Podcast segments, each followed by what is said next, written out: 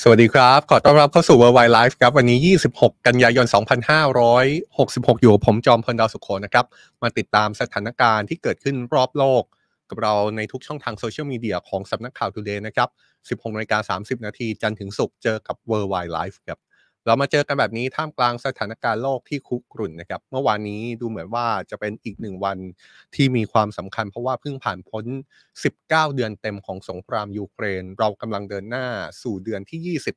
ของสงครามยูเครน และก็ยังเป็นท่าทีที่ยังไม่มีแนวโน้มเลยนะครับ ว่าสถานการณ์สงครามจะยุติลงเมื่อไหร่เรื่องสงครามยูเครนเนี่ยเป็นเรื่องที่เราหยิบยกมา แล้วก็สัญญิงสัญญากันเอาไว้นะครับ ว่าพยายามจะอัปเดตให้ได้รับทราบต่อเนื่อง วันต่อวัน แต่ว่าวันนี้ก็เป็นอีกหนึ่งวันนะครับที่เราจะหยิบขึ้นมาพูดกัน ประเด็นสำคัญในวันนี้ดูเหมือนว่าจะเป็นเรื่องที่เกิดขึ้นเป็นสถานการณ์ในสนามรบนะครับ เป็นท่าทีที่ฝ่ายยูเครนออกมากล่าวอ้าง ใช้คำนี้เลยก็ได้ครับ ฝ่ายยูเครนออกมาอ้างว่าเขาได้โจมตีพื้นที่ไครเมีย ซึ่งเป็นดินแดนที่ยูเครน เดิมนั้นเป็นของยูเครน แต่ว่ารัสเซียผนวกเป็นส่วนหนึ่งตั้งแต่ปี 2014 ปรากฏว่ายูเครนบอกว่าเขาสามารถโจมตีใหญ่ที่ไครเมียได้ สังหารนายทหารไปหลายคนบาดเจ็บก็มาก ที่สำคัญหนึ่งในผู้เสียชีวิตเป็นนายทหารระดับสูง ระดับผู้บัญชาการรบของรัสเซียที่ดูแลในพื้นที่ของไครเมีย ดูแลกองเรือที่ตั้งอยู่ในทะเลดำเลยนะครับ เรื่องนี้เนี่ยถ้าเป็นไปตามที่ฝ่ายยูเครนระบุเอาไว้จริง ๆ เนี่ยนี่ก็คงเป็นอีกหนึ่งเรื่องที่มีเรื่องใหญ่ของสถานการณ์เหมือนกัน โดยเฉพาะอย่างยิ่ง สถานการณ์ในช่วงท้ายของปฏิบัติการสู้กลับของยูเครน ที่หลายฝ่ายมองว่าในช่วงเวลาที่ผ่านมายูเครนไม่สามารถทำได้ตามเป้าในปฏิบัติการสู้กลับรัสเซีย แต่ว่าดูเหมือนว่าในช่วงในช่วงของโค้งสุดท้ายเนี่ยฝ่ายยูเครนจะเดินหน้าเต็มกำลังแล้วก็จำกัดวง โดยเฉพาะอย่างยิ่งการเน้นโจมตีไปที่ไครเมียนะครับเดี๋ยวเราเอาเรื่องนี้มาว่ากันต่อ แต่ว่าอีกเรื่องหนึ่งเนี่ยเรื่องสำคัญในระดับภูมิภาคใกล้ บ้านเราเนี่ยก็ยังเป็นเรื่องที่เรายังคงให้ความสำคัญอยู่เสมอนะครับ แล้วก็ถือได้ว่าเป็นเรื่องที่ใหญ่ระดับโลกเลยแหละครับ เพราะว่าทางการฟิลิปปินส์นั้น ได้ตัดสินใจตัดแนวกั้นที่จีนขึงเอาไว้ ไม่ให้ชาวประมงฟิลิปปินส์เข้าไปในพื้นที่ที่จีนอ้างสิทธิ์เป็นพื้นที่ของตัวเองในทะเลจีนใต้ เรื่องนี้เนี่ยแม้ว่าจะเป็นกรณีขัดแย้งในทะเลจีนใต้ ที่ลุกลามมา 10 กว่าปีแล้วเนี่ยนะครับ แต่ว่าเมื่อเกิดเหตุแบบนี้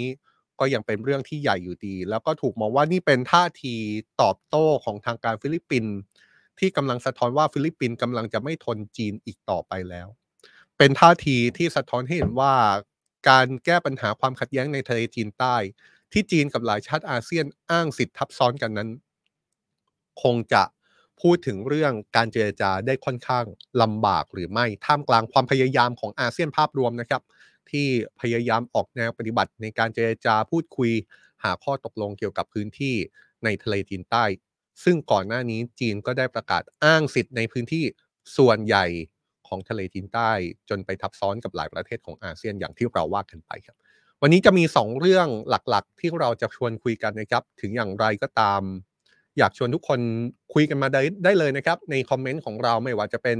YouTube Facebook หรือว่า TikTok ของสำนักข่าว Today ที่กำลัง ดูเราอยู่ในตอนนี้ แชร์ความเห็นกันมาได้เต็มที่เลยนะครับ ในข่าวสารของเราที่จะรายงานต่อจากนี้ เอาละครับเราจะว่าด้วยเรื่องที่เราจั่วหัวกันเลยละกันนะครับ เป็นกรณีที่เราอย่างที่บอกไปครับ ว่าเรื่องสงครามยูเครนเนี่ย Worldwide Life พยายามจะสัญญิงสัญญาเอามาอัปเดตให้ทุกท่านได้รับทราบ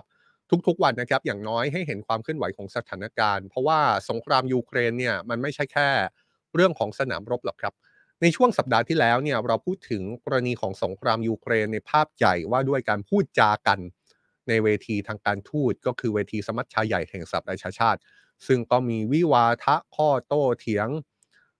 โต้กลับไปโต้กลับมาในเรื่องของสงครามยูเครน ไม่ว่าจะเป็นคู่ขัดแย้งทั้งยูเครน แล้วก็รัสเซียเอง หรือแม้กระทั่งฝ่ายต่างๆ ที่ถูกมองได้ว่าเป็นตัวละครที่เกี่ยวข้องกับ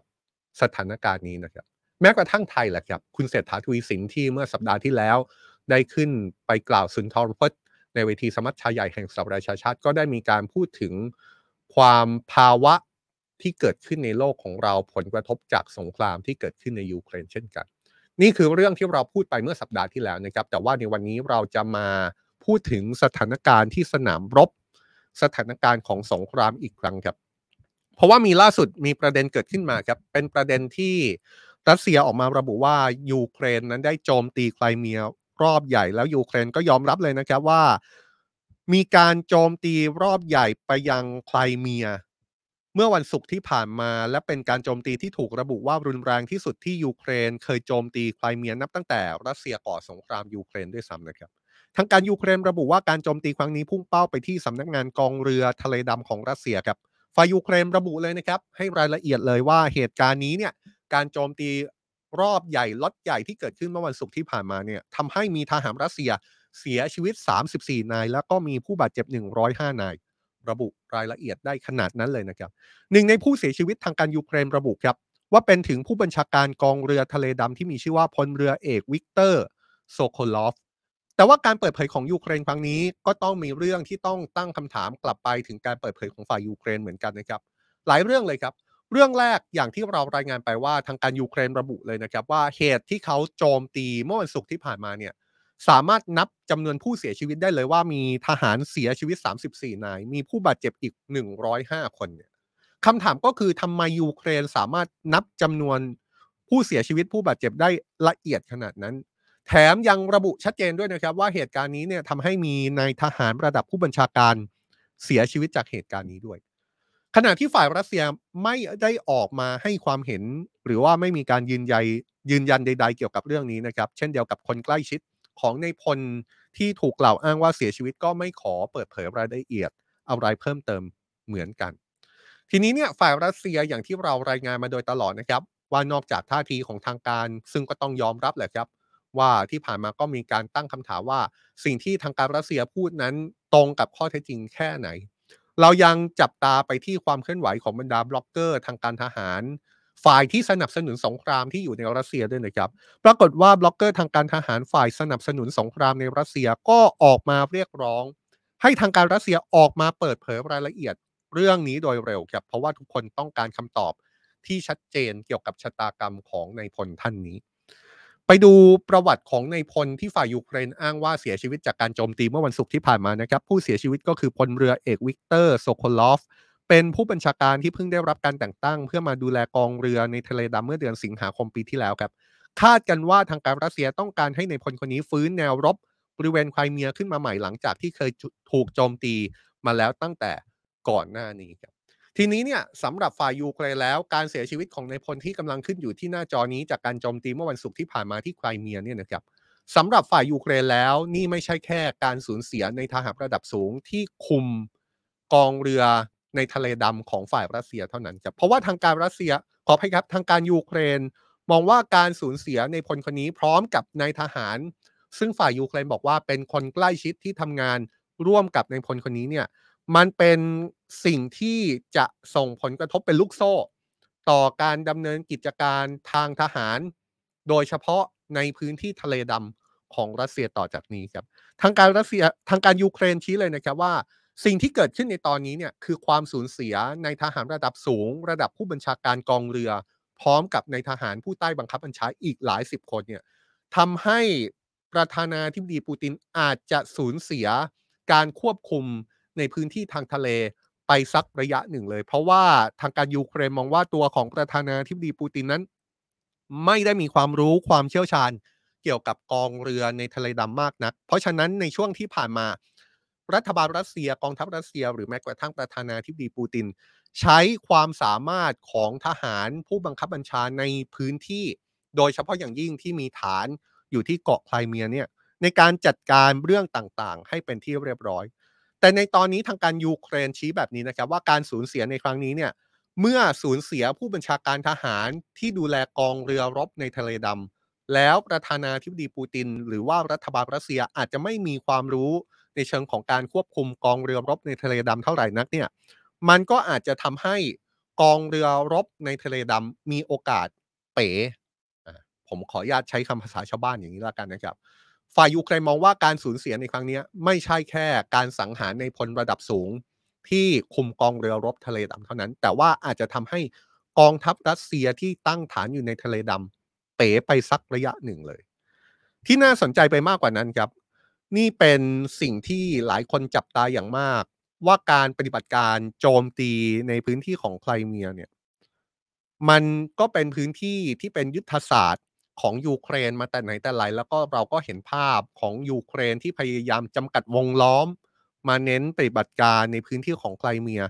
มากยิ่งขึ้นนะครับ เพราะว่าพื้นที่ของไครเมียโดยเฉพาะอย่างยิ่งถ้าเจาะลึกลงไปในพื้นที่เป้าหมายการโจมตีเมื่อวันศุกร์ที่ผ่านมา ซึ่งฝ่ายยูเครนระบุว่าโจมตีพุ่งเป้าไปที่สำนักงานของกองบัญชาการกองเรือรบของรัสเซียที่ตั้งอยู่ในทะเลดำ นั่นก็เท่ากับว่ากองเรือรบนี้เนี่ยน่าจะมีบทบาทอย่างน้อยสองสามรูปแบบครับรูปแบบหนึ่งก็คือกองเรือรบนี้หรือแม้กระทั่งทหารที่อาศัยอยู่ในไครเมีย บทบาทแรกก็คือการป้องกันดูแลพื้นที่ตัวเอง บทบาทที่สองก็คือการคอยทำหน้าที่ส่งกำลังยุทโธปกรณ์ในกรณีที่จำเป็นโดยเฉพาะอย่างยิ่ง หากวันใดวันหนึ่ง ทางการรัสเซียต้องการเสริมยุทโธปกรณ์ทางเรือ ก็จะเป็นหน้าที่ของกองเรือรบในทะเลดำที่มีฐานอยู่ที่ไครเมียนี่แหละครับ คอยทำหน้าที่ในการให้ความช่วยเหลือจัดส่งกำลัง ให้กับฝ่ายรัสเซียไม่ว่าจะเป็นฝ่ายรัสเซียที่อยู่ในพื้นที่ทางตอนในของยูเครนเข้าไปในด้านไหนเนี่ย ถ้าจำเป็นต้องใช้การขนส่งยุทโธปกรณ์ทางทางเรือเนี่ย ก็จะใช้กองบัญชาการกองเรือรบที่ตั้งอยู่ในทะเลดำแต่ว่าจุดที่สามที่น่าสนใจแล้วก็ถูกมองว่านี่เป็น เรื่องที่สำคัญแล้วก็เป็นสิ่งที่ยูเครนตั้งใจที่จะเปิดปฏิบัติการในการโจมตีไครเมียมากเป็นพิเศษ โดยเฉพาะอย่างยิ่งพื้นที่ที่เป็นกองเรือรบในทะเลดำเนี่ยเพราะฝ่ายยูเครนน่าจะมองว่าการโจมตีพื้นที่เนี่ยการจัดการในทหารที่อยู่ตรงนั้นน่ะมันจะมีส่วนในการทำให้การปกป้องสะพานที่เชื่อมระหว่างไครเมียกับรัสเซียแผ่นดินใหญ่ อ่อนแอลงด้วยจำกันได้ใช่ไหมครับ ว่าไครเมียกับรัสเซียแผ่นดินใหญ่เนี่ยมีสะพานที่เชื่อมกันอยู่เส้นหนึ่ง เป็นสะพานรถยนต์ เป็นสะพานที่เป็นถนนเนี่ยเส้นหนึ่ง แล้วก็เป็นสะพานที่เป็นเส้นทางรถไฟอีกเส้นหนึ่งขนานกันไป ในช่วงเวลาที่ผ่านมาเกิดเหตุโจมตีหลายต่อหลายครั้งนะครับฝ่ายยูเครนแม้จะไม่ยอมรับตรงๆ ว่าเป็นผู้ก่อเหตุแต่ก็ไม่เคยปฏิเสธ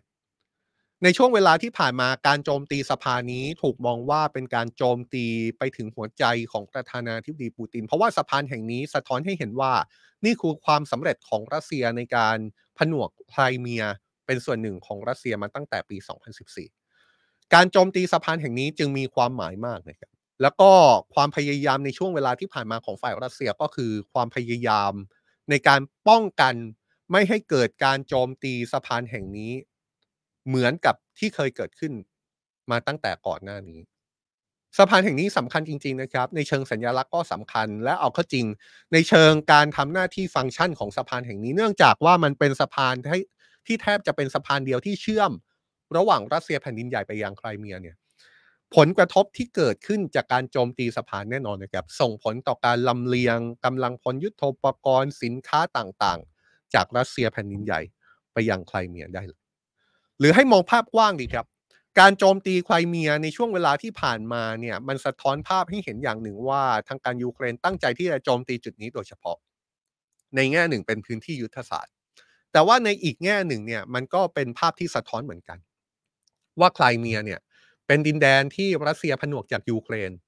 แต่ว่ายูเครนก็ยังโจมตีไครเมียต่อเนื่อง มันสะท้อนให้เห็นว่า หรือรัสเซียไม่สามารถควบคุมดูแลความปลอดภัยในพื้นที่ของไครเมียได้หรือไม่ถึงเกิดเหตุ การโจมตีไครเมียเกิดขึ้นอย่างต่อเนื่อง การแสดงสัญลักษณ์อีกอย่างจากการโจมตีในไครเมียในรอบสัปดาห์ที่ผ่านมา เมื่อวานนี้เราก็พูดถึงไปเล็กน้อยนะครับ ก็คือการที่ยูเครนนั้นสามารถใช้ยุทโธปกรณ์ของชาติวันตก ในการโจมตีเข้าไปยังผืนแผ่นดินไครเมียได้ นั่นก็เท่ากับว่ายูเครนหรือแม้กระทั่งชาติตะวันตกไม่ได้ยอมรับ ในการยึดครองพื้นที่ที่เรียกว่าไครเมียของรัสเซียที่ยึดครองมาตั้งแต่ปี 2014 นี่คือสิ่งที่เกิดขึ้นกับพื้นที่ไครเมียเมื่อวานนี้นะครับ เราจุดประเด็นจากเหตุการณ์เมื่อวันศุกร์ที่ผ่านมา ที่ฝ่ายยูเครนอ้างนะครับ ว่านี่คือการโจมตีครั้งใหญ่อีกครั้งหนึ่งที่โจมตีไปยังไครเมีย แล้วก็อ้างว่าการโจมตีครั้งนี้มีผู้บัญชาการทางทหารของรัสเซียที่ดูแลกองเรือรบในทะเลดำเสียชีวิต สิ่งที่เกิดขึ้นสะท้อนให้เห็นอะไรอีกบ้างครับ สิ่งที่เกิดขึ้นสะท้อนให้เห็นว่า แม้ว่าปฏิบัติการสู้กลับของยูเครนจะถูกมองมาโดยตลอด ยูเครนก็ยอมรับเอง ชาติวันตกก็พูดหลายครั้ง ว่าช่วงหลายเดือนที่ผ่านมาที่ยูเครนเปิดปฏิบัติการสู้กลับรัสเซียนั้นไม่ค่อยประสบความสำเร็จตามความปรารถนาของยูเครนเท่าไหร่นะแต่สถานการณ์ที่ไครเมียเนี่ยอาจจะทำให้การมองมุมนี้ เจาะลึกเฉพาะไครเมียอาจจะต้องกลับมาพิจารณาหนักๆนะครับ เพราะว่าอะไรครับ เพราะว่าการโจมตีที่เกิดขึ้นอย่างต่อเนื่องในไครเมียในช่วงหลังเนี่ยทำให้ฝ่ายยูเครน หรือว่าสหรัฐอเมริกาออกมาบอกว่า แม้ในจุดอื่นในปฏิบัติการสู้กลับเนี่ยอาจจะช้ากว่าที่คาดการเอาไว้ แต่การโจมตีในพื้นที่ไครเมีย ถือได้ว่าเป็นการทะลวงเป้าหมาย แล้วก็สร้างความปั่นป่วนให้กับรัสเซียได้ไม่มากก็น้อย เรื่องนี้แม้แต่ฝ่ายรัสเซียก็ยอมรับออกมาไกลๆนะครับรัสเซียเคยยอมรับว่ายูเครนนั้นได้ใช้ขีปนาวุธ ในการโจมตีเป็นสิบลูก ใช้โดรนไร้คนขับที่บินเรียบกับผิวน้ำเนี่ยอีกสามลำโจมตีในพื้นที่ไกลเมียอย่างต่อเนื่อง ครั้งล่าสุดเกิดขึ้นเมื่อ 12 กันยายนที่ผ่านมาโฆษกหน่วยข่าวกรองของยูเครนยืนยันจากฝั่งยูเครนว่าเมื่อวันที่ 12ที่กันยายนที่ผ่านมาเนี่ยถือได้ว่าการโจมตีได้ทำให้เรือรบ ของรัสเซียเสียหาย ได้ทำให้เรือดำน้ำของรัสเซียเสียหาย แล้วก็เป็นอีกหนึ่งครั้งที่การโจมตีสร้างความเสียหายทางการทหารให้กับรัสเซีย ในบริเวณของไครเมีย นี่ก็สะท้อนให้เห็นว่ายูเครนกำลังสร้างความปั่นป่วน ในแนวรบทางทะเล โดยเฉพาะอย่างยิ่งในทะเลดำโดยเฉพาะอย่างยิ่งฐานทัพเรือที่ตั้งอยู่ในไครเมีย และดูเหมือนว่าจะมีประสิทธิภาพในการสร้างความปั่นป่วนในกองเรือนั้นได้ มากขึ้นเรื่อยๆ เห็นจากล่าสุดที่ยูเครนออกมาอ้าง ว่าสามารถสังหารผู้บัญชาการกองเรือรบของรัสเซียได้ แล้วรัสเซียยังไม่ได้ออกมาปฏิเสธ หรือว่ายอมรับในเรื่องนี้นะครับศาสตราจารย์ฟิลิปโอไบรอันผู้เชี่ยวชาญที่ติดตามสถานการณ์ที่นี่ชี้เลยนะครับว่าดูเหมือนยูเครนจะพุ่งเป้าโจมตีท่าเรือที่ไครเมีย เนื่องจากท่าเรือที่นี่มีความหมายกับรัสเซียใน 2 รูปแบบ รูปแบบหนึ่งก็คืออย่างที่บอกไปว่าพื้นที่นี้เป็นยุท ธศาสตร์ เป็นจุดที่สามารถส่งกำลังบำรุงทางเรือได้ อีกจุดหนึ่ง พื้นที่นี้มีความสำคัญเพราะว่าเป็นพื้นที่ที่ปกป้องสะพานไครเมียนะครับคำถามที่เกิดขึ้นต่อจากนี้ก็คือว่ายูเครนเอาสมรรถนะในการโจมตีมาจากไหนถึงสามารถโจมตีไครเมียได้ ก่อนหน้านี้เราเคยพูดถึงกรณีที่ยูเครนนั้นได้มีการพัฒนา โดรนไร้คนขับ โดยเฉพาะที่เป็นโดรนทางอากาศ แล้วก็เป็นโดรนที่บินเลียบไปกับผิวน้ำเนี่ยนะครับ ในการโจมตีไครเมียนั่นก็คืออาวุธหนึ่งที่ในช่วงที่ผ่านมาเราเห็นว่ายูเครนดูเหมือนจะประสบความสำเร็จในการพัฒนาอาวุธของตัวเอง ในการโจมตีไปในรัสเซีย เพื่อลดเงื่อนไขในการโจมตีรัสเซียได้เป็นวงกว้างขึ้น ในการโจมตีรัสเซียสามารถเข้าไปได้ถึงผืนแผ่นดินของรัสเซีย อีกกรณีหนึ่งที่สะท้อนให้เห็นว่าดูเหมือนว่ายูเครนจะพัฒนาอีกหนึ่งอาวุธประสบความสำเร็จ และก็ถูกนำมาใช้ต่อกรณีไครเมียนี่นะครับก็คือ การที่ยูเครนน่าจะพัฒนาขีปนาวุธพิสัยไกลได้สำเร็จแล้ว ก่อนหน้านี้เนี่ยทางการยูเครนอ้างเลยนะครับว่ายูเครนได้พัฒนาขีปนาวุธพิสัยไกล 700 กิโลเมตรสำเร็จแล้ว เรื่องนี้ถูกเปิดเผยเมื่อวันที่ 31 สิงหาคมที่ผ่านมา ประธานาธิบดีวโลดิเมียร์เซเลนสกี้ผู้นำยูเครน ออกมายืนยันถึงความสำเร็จนี้ แล้วก็ระบุด้วยนะครับว่าขีปนาวุธพิสัยไกลที่ยูเครนพัฒนาขึ้นมาเองเนี่ยสามารถโจมตีไปยังระบบไฟฟ้า แล้วก็ระบบป้องกันภัยทางอากาศ S400 ที่ตั้งอยู่ในไครเมียได้ด้วย นอกจากนี้ยังไม่ลืมนะครับ อย่างที่เราบอกไปว่าไครเมียอาจถูกนิยามว่านี่ไม่ใช่ดินแดนของรัสเซียในสายตาของยูเครน รวมถึงบรรดาชาติตะวันตก เพราะฉะนั้นเนี่ยอีกอาวุธหนึ่งที่ยูเครนนำมาใช้ในการโจมตีไครเมียก็คือยุทธปกรณ์ที่มาจากชาติตะวันตกนั่นแหละครับ ยุทธปกรณ์ที่มาจากอังกฤษ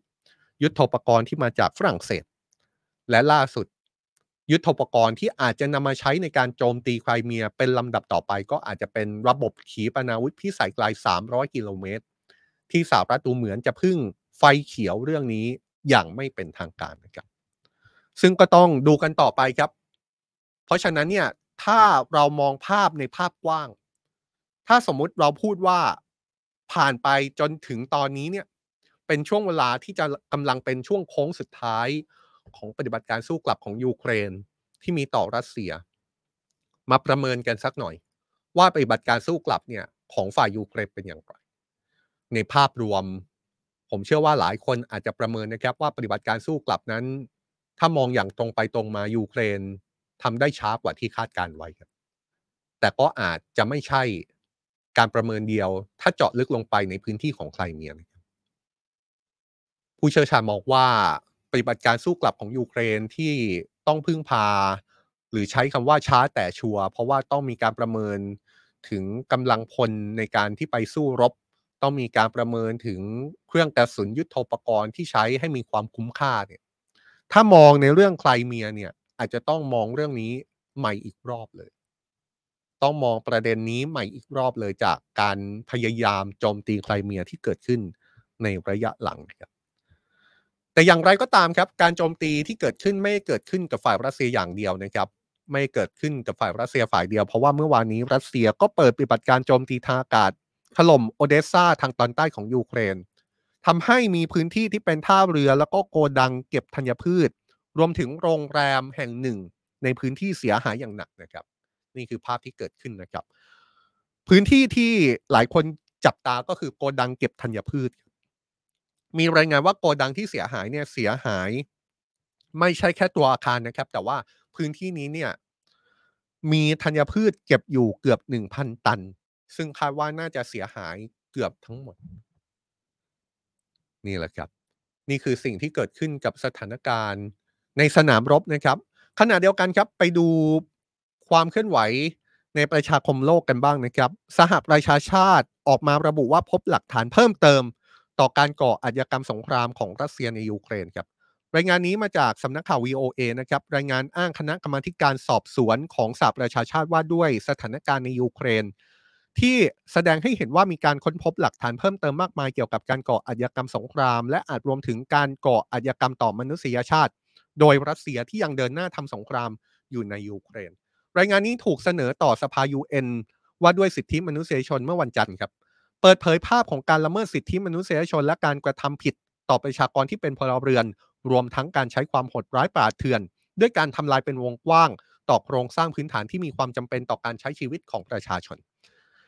เอริกมอสซึ่งเป็นประธานคณะกรรมการชุดนี้ บอกว่าคณะกรรมการมีความกังวลเกี่ยวกับหลักฐานที่ปรากฏขึ้นมาอย่างต่อเนื่อง เกี่ยวกับอาชญากรรมสงครามที่กระทำโดยกองกำลังของรัสเซียในยูเครน แล้วระบุอีกนะครับว่าในปีที่ 2 ของความขัดแย้ง ประชาชนในยูเครนยังต้องรับมือกับการสูญเสีย และก็การบาดเจ็บของบุคคลอันเป็นที่รัก ความเสียหายเป็นวงกว้าง ความทนทุกข์ทรมาน และการบาดเจ็บรวมทั้งความยากลำบาก ทางเศรษฐกิจที่เกิดขึ้นจากเรื่องนี้เขายังระบุด้วยนะครับว่าคนนับพันถูกสังหารและก็บาดเจ็บ คนนับล้านยังคงเป็นคนพลัดถิ่นทั้งในและก็นอกประเทศต่อไป กรรมาธิการนี้รัสเซียคว่ำบาตรกระบวนการตรวจสอบนะครับแล้วก็ไม่ได้ส่งเจ้าหน้าที่เข้าร่วมรับฟัง หรือว่าตอบโต้การฟ้องร้องต่างๆ ก่อนหน้านี้ก็ออกมาปฏิเสธนะครับว่าฝ่ายรัสเซียทำการพุ่งเป้า ไม่ได้ทำการพุ่งเป้าโจมตีพลเรือนสำนักงานข้าหลวงใหญ่สิทธิมนุษยชนแห่งประชาชาติชี้เลยนะครับว่า มีพลเมืองในยูเครนเสียชีวิตไปแล้วเกือบหมื่นคนแล้วครับตัวเลขของสำนักงานข้าหลวงใหญ่สิทธิมนุษยชนแห่งสหประชาชาติบอกว่าอยู่ที่ 9,614 คน มีผู้บาดเจ็บ 17,535 คน นับตั้งแต่รัสเซียบุกยูเครน เมื่อเดือนกุมภาพันธ์ปีที่แล้ว ซึ่งตัวเลขที่แท้จริง อาจจะสูงกว่านี้มาก ขณะที่สถิติจากสำนักงานข้าหลวงใหญ่ผู้ลี้ภัยแห่งสหประชาชาติ แสดงให้เห็นว่ามีประชาชนราว5ล้าน1แสนคน กลายเป็นคนพลัดถิ่นภายในยูเครน และมีผู้พลัดถิ่นที่ต้องไปอยู่ต่างประเทศที่เป็นชาวยูเครน6ล้าน1แสน97,200 คน โดยตั้งแต่มีการจัดตั้งคณะกรรมาการนี้เมื่อเดือนมีนาคมปีที่แล้วนี่นะครับ มีสมาชิก 3 คนของคณะกรรมาการนี้ได้เดินทางไปยูเครนแล้วกว่า 10 ครั้ง เพื่อรวบรวมข้อมูลจากเจ้าหน้าที่ทางการท้องถิ่น แล้วก็รับฟังคำให้การจากเหยื่อแล้วก็พยานที่เห็นเหตุการณ์ คณะกรรมการชุดนี้ยังบันทึกเหตุการณ์โจมตีด้วยอาวุธระเบิดร้ายแรง เข้าใส่อาคารที่พักอาศัยพลเรือน สถานีรถไฟคลังสินค้าพาณิชย์ จุดให้บริการทางการแพทย์แล้วก็ให้บริการสำคัญต่างๆ จนทำให้เกิดภาวะหยุดชะงักในการขนส่งหรือว่าการให้บริการต่อคนยูเครน ซึ่งคณะกรรมาการนี้มองว่าส่วนใหญ่แล้วไม่ได้ดูเหมือนว่าจะมีกองทัพทหารในพื้นที่ที่ได้รับผลกระทบ แม้แต่ในบริเวณใกล้เคียงก็ไม่มีนะครับสิ่งที่เกิดขึ้นในตอนนี้เกิดขึ้นท่ามกลางสถานการณ์ที่อย่าลืมนะครับว่าเมื่อต้นปีที่ผ่านมาเมื่อเดือนมีนาคมที่ผ่านมา ศาลอาญาระหว่างประเทศได้ออกหมายจับประธานาธิบดีปูตินในข้อหา ก่ออาชญากรรมสงครามต่อกรณีการเคลื่อนย้ายเด็กชาวยูเครนไปยังรัสเซียอย่างผิดกฎหมาย ล่าสุดก็มีความเคลื่อนไหวกรณีนี้เหมือนกันครับ เพราะว่าทางการรัสเซียก็ดำเนินมาตรการตอบโต้กลับอีกครั้ง โดยสำนักข่าวทาสซึ่งเป็นสื่อของรัสเซียรายงานว่า ทางการรัสเซียได้ประกาศออกหมายจับประธานศาลอาญาระหว่างประเทศหรือว่า ICC ด้วยความผิดทางอาญานะครับ นี่เป็นข้อมูลที่ระบุออกมาจากฐานข้อมูลของกระทรวงมหาดไทยของรัสเซีย โดยไม่ได้มีการระบุเพิ่มเติมนะครับว่า ความผิดที่ทำให้ประธานศาลอาญาระหว่างประเทศ หรือว่า ICC ถูกออกหมายจับนั้น เป็นความผิดในกรณีใดกันแน่ แต่ว่านี่ดูเหมือนจะเป็นการเชื่อมโยงนั่นแหละครับ จากสิ่งที่เคยเกิดขึ้นเมื่อเดือนมีนาคมที่ผ่านมาที่ศาลอาญาระหว่างประเทศ มีคำสั่งออกหมายจับประธานาธิบดีปูตินในความผิดฐานก่ออาชญากรรมสงคราม ในกรณีที่เราบอกไปนะครับเป็นกรณีที่เกี่ยวข้องกับการเคลื่อนย้ายเด็กชาวยูเครนเข้าไปยังรัสเซียอย่างผิดกฎหมาย นี่ก็อาจจะเป็นกระบวนการตอบโต้กลับนะครับ หลังจากที่ประธานาธิบดีปูตินถูกออกหมายจับในข้อหาก่ออาชญากรรมสงคราม สิ่งที่เกิดขึ้น แม้ว่าจะไม่ใช่ภาพที่จะเป็นลักษณะที่ประธานาธิบดีปูตินอาจจะมีความกังวลในการถูกดำเนินคดี แต่ว่าการออกหมายจับในครั้งนี้ทำให้ประธานาธิบดีปูตินอาจจะต้องคิดหนักขึ้นในการเดินทางเยือนต่างประเทศ นี่ไม่ใช่สิ่งที่ผมพูดมาลอยๆนะครับ เพราะว่าที่ผ่านมาภารกิจเดินทางเยือนต่างประเทศ เพื่อเข้าร่วมการประชุมในประเทศต่างๆ ประธานาธิบดีปูติน ตัดสินใจไม่เข้าร่วมการประชุมกับ ในช่วงเวลาที่ผ่านมาประธานาธิบดีปูตินบอกว่าที่ผ่านมาเขาต้องมีภารกิจในประเทศที่จะต้องจัดการดูแลมากกว่าการเดินทางไปเยือนต่างประเทศ แต่ว่าข้อสังเกตอีกข้อหนึ่งที่ปฏิเสธไม่ได้ ก็คือว่าการไม่เดินทางออกนอกรัสเซียของประธานาธิบดีปูตินนั้น มีความเกี่ยวข้องกับความกังวลว่า อาจมีการนำเอาหมายจับนี้ ไปใช้ในการพูดถึง แล้วก็มีการเรียกร้องให้มีการจับกลุ่มตัวหรือไม่ ซึ่งนี่ไม่ใช่ เรื่องที่ง่ายเลยนะครับ แต่ว่าก็เป็นข้อกังวลที่เกิดขึ้นอยู่ดี แล้วก็เป็นข้อสังเกตที่ทำให้หลายคนมองว่า ในช่วงที่ผ่านมาประธานาธิบดีปูตินพยายามหลีกเลี่ยงถึงที่สุด ไม่เดินทางออกนอกประเทศครับ นี่คือกรณีของสงครามยูเครนที่เกิดขึ้น ล่าสุดที่เราพยายามเอามารวบรวมในวันนี้นะครับ พอให้เห็นภาพกลับมาดูในเรื่องของสถานการณ์ที่เกิดขึ้นในสนามรบกันบ้าง โดยเฉพาะอย่างยิ่ง ในพื้นที่ของไครเมีย อยากให้ทุกคนแสดงความเห็นนะครับ ว่าทุกคนมองเรื่องนี้ว่าอย่างไร ทุกคนเชื่อหรือไม่กับสิ่งที่ฝ่ายยูเครนอ้างว่า การโจมตีไครเมียที่เกิดขึ้นเมื่อวันศุกร์ที่ผ่านมาทำให้ผู้บัญชาการกองเรือของรัสเซียเสียชีวิตจากการถูกสังหาร สิ่งนี้ยังไม่มีใครสามารถยืนยันได้ชัดเจนนะครับ เพราะว่าเป็นการออกมาเปิดเผยจากฝ่ายยูเครน และฝ่ายรัสเซียก็ยังไม่มีคำตอบหรือว่ารายละเอียด หรือว่ายังไม่ออกมาปฏิเสธใด ๆ เกี่ยวกับเรื่องนี้ จนกระทั่งคนในรัสเซียเองโดยเฉพาะอย่างยิ่งบรรดาบล็อกเกอร์ที่ติดตามสถานการณ์ในรัสเซีย ซึ่งเป็นฝ่ายที่สนับสนุนรัฐบาลรัสเซียแท้ๆเนี่ยนะครับ ยังต้องออกมาบอกว่ารัฐบาลรัสเซียคงจะต้องมีคำตอบที่ชัดเจนในเรื่องนี้ได้แล้ว จากเรื่องของสงครามยูเครนครับอย่างที่บอกไปว่านอกจากภาพใหญ่ของสถานการณ์ความตึงเครียดระดับโลกที่ถูกพุ่งเป้าไปที่สงครามยูเครนแล้ว ยังมีสถานการณ์ความตึงเครียดที่เกิดขึ้นใกล้บ้านเรากว่าที่คิดนะครับ ผมกำลังพูดถึงความขัดแย้งที่ยืดเยื้อมาเป็น 10 ๆ ปีในพื้นที่ทะเลจีนใต้ ความขัดแย้งที่มาจากการอ้างสิทธิ์ทับซ้อนกันของจีนแผ่นดินใหญ่กับหลายชาติอาเซียน ที่จีนนั้นลากเส้นอ้างสิทธิ์ในพื้นที่ส่วนใหญ่ในทะเลจีนใต้ครับ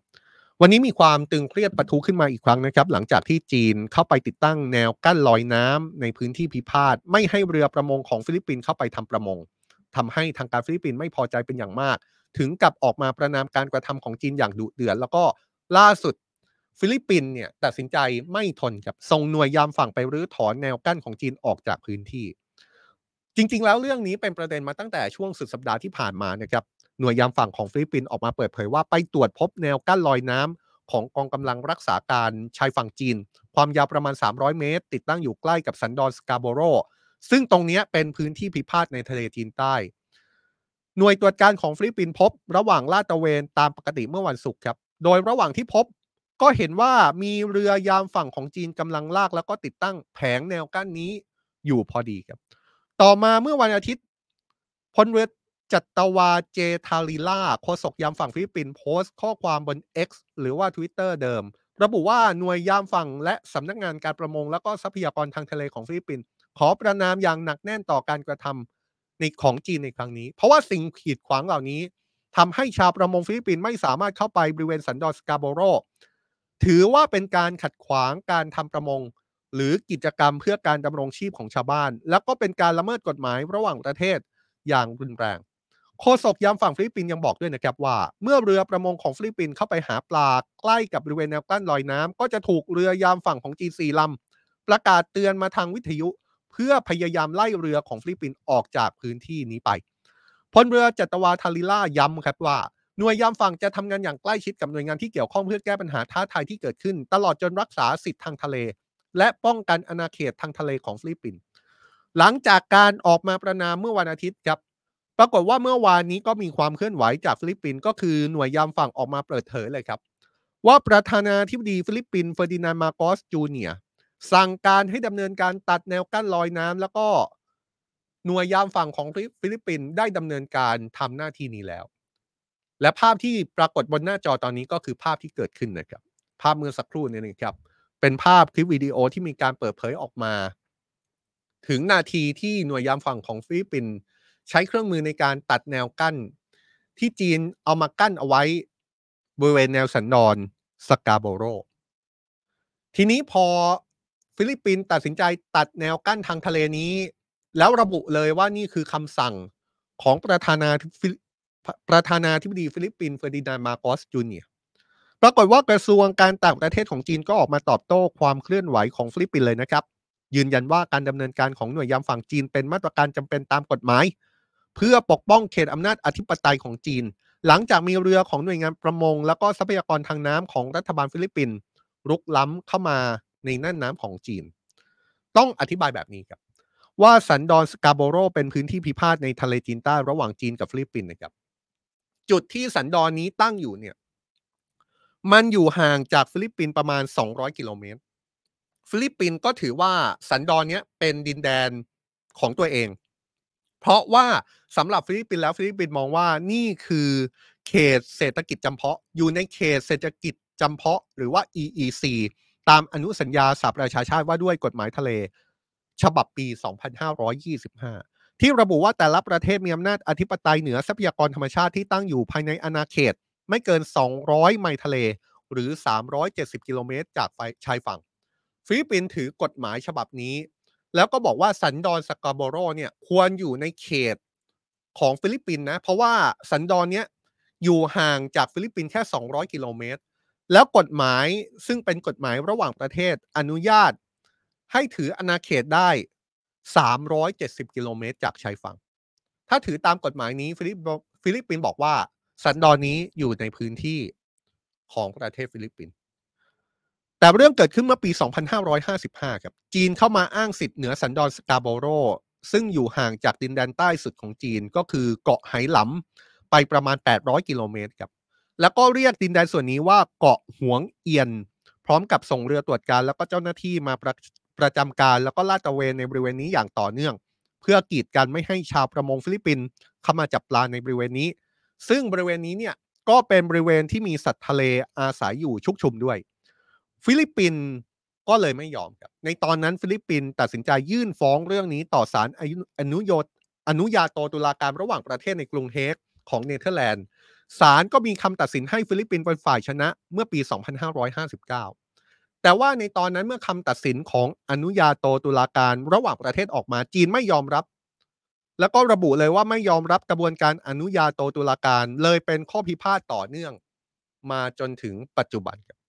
ต้องบอกนะครับว่านี่ไม่ใช่ครั้งแรกที่จีนนำแนวกั้นลอยน้ำมาติดตั้งบริเวณสันดอนสกาโบโรครับที่ผ่านมามีการดำเนินการแบบนี้มาแล้วหลายครั้ง โดยเฉพาะอย่างยิ่งในช่วงเวลาที่เริ่มมีเรือประมงฟิลิปปินส์จำนวนมากเข้าไปในพื้นที่ดังกล่าว ซึ่งทั้งสองฝ่ายก็มีรายงานของการกระทบกระทั่งมาโดยตลอดนะครับเรื่องนี้ก็ต้องดูนะครับ แม้ว่าจะเกิดขึ้นมาแล้วหลายครั้ง แต่ครั้งนี้ก็ต้องจับตาดูกันต่อไปว่ามันจะทำให้เป็นเรื่องบานปลายสั่นคลอนความสัมพันธ์ ระหว่างจีนกับฟิลิปปินส์ให้แย่ลงหรือไม่ โดยเฉพาะอย่างยิ่งในช่วงเวลานี้ที่ฟิลิปปินส์กำลังถูกมองว่า ดูเหมือนรัฐบาลจะมีทิศทางเอียงไปยังฝั่งสหรัฐมากขึ้น หลังจากที่ประธานาธิบดีเฟอร์ดินานด์มาร์กอสจูเนียร์เข้ามารับตำแหน่งแล้วก็เข้าไปกระชับความสัมพันธ์ทางการทหารกับสหรัฐ มีการเปิดให้สหรัฐสามารถเข้าถึงฐานทัพในประเทศ เข้ามาซ้อมรบสร้างรันเวย์คลังน้ำมันรวมถึงค่ายพักทหารได้มากขึ้น ซึ่งเรื่องนี้ก็สร้างความไม่พอใจให้กับจีนมากพอสมควรครับ